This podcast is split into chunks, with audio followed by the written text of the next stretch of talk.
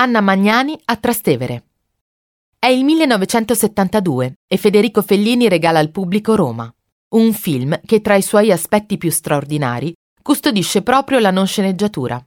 Le frasi immortalate sulla pellicola sembrano infatti rubate dalla strada per raccontare l'essenza più intima e gli umori dell'anima capitolina. Una delle sue scene più emblematiche vede Fellini interpellare l'attrice Anna Magnani sul portone di casa, in piazza Santa Maria in Trastevere, proprio mentre sta infilando la chiave nella toppa. Qui il regista la invita, con la sua voce più suadente, a rilasciare un commento davanti alla macchina da presa.